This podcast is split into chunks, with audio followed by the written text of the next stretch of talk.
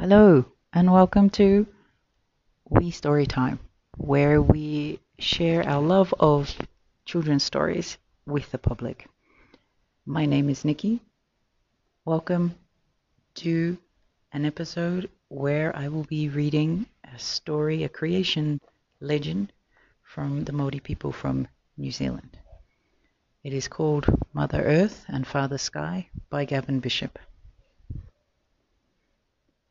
Before anything, there was nothing. No warmth, no cold, no air, no dust. Absolutely nothing. Then just like that, there was darkness. Lots of it. Everywhere. Then gradually, a pale glimmer of light appeared. But as the light got brighter, it was suddenly blotted out. A gigantic Mother Earth, Papatuanuku, began to grow. At the same time, a never-ending Father Sky, Ranginui, grew above her. They fell deeply in love and spent all of their time cuddled up together. When their children were born, they had to crawl around in the dark. There wasn't any room to stand up. No tall trees could grow, only vines and creepers. But one day the children saw a flash of daylight under Ranginui's armpit. They shouted, we want to live in the sunlight. Let's separate our parents. No, cried Tawhirimatea, the wind god. They are happy together. But you can blow wherever you like, said his brother. The rest of us have to stay in the dark and damp. Let's attack our parents, shouted Tumatauenga, the god of war. No, cried Tane Mahuta, the god of the forest. We need Mother Earth for somewhere to live.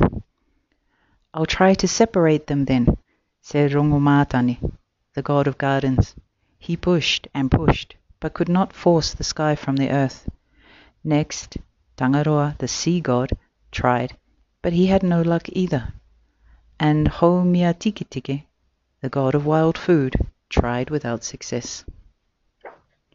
Then Tane Mahuta placed his shoulders on Mother Earth and shoved his feet against the sky. Very slowly he pushed. He pushed until he felt a movement. Then he pushed even harder, not stopping for a moment. The Sky Father slowly went higher and higher, and the Earth Mother went lower and lower. The air was filled with the cries of the separated parents. Ranginui's tears fell as rain, and Papatuanuku's mist rose up from the land to caress the sky. After a time the sun came out. The brothers ran about in the warm air. They were all overjoyed except for one, Tawhirimatea. He felt sorry that Ranginui was separated from his wife. Tawhirimatea called up four terrible winds, a freezing wind, a burning wind, a rainy wind, and a sleety wind, and he himself became a hurricane. He roared through Tane Mahuta's forest, tearing up trees and tossing them to the ground. Then he turned to Tangaroa. He churned the sea into whirlpools. He whipped up the waves as high as mountains. Tangaroa's children were frightened. Some went into the land and became reptiles. Some stayed in the sea and became fish. Tangaroa was angry. He attacked the land. He tore at the cliffs and clawed at the beaches, and to this day he still does that. Tawhirimatea's storms raged day after day until he decided to attack Tumatauenga, but the war god was too strong. The winds died down and all was quiet, but not for long. Tumatauenga wanted to punish his brothers for not helping him when Tawhirimatea had attacked him. He made nets and caught the creatures of the forest and the sea and ate them. With a digging stick he found the kumara and the fern root. He cooked and ate those too.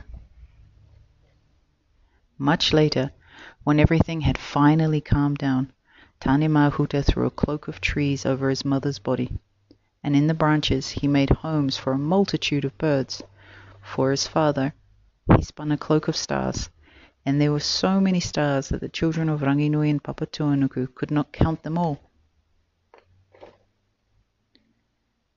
I hope that you enjoyed that story of how the earth was created.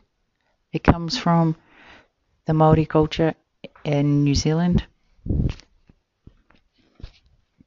and we have a great respect for our planet in our culture. Thank you for listening. I hope you have a wonderful rest of your day. Please enjoy.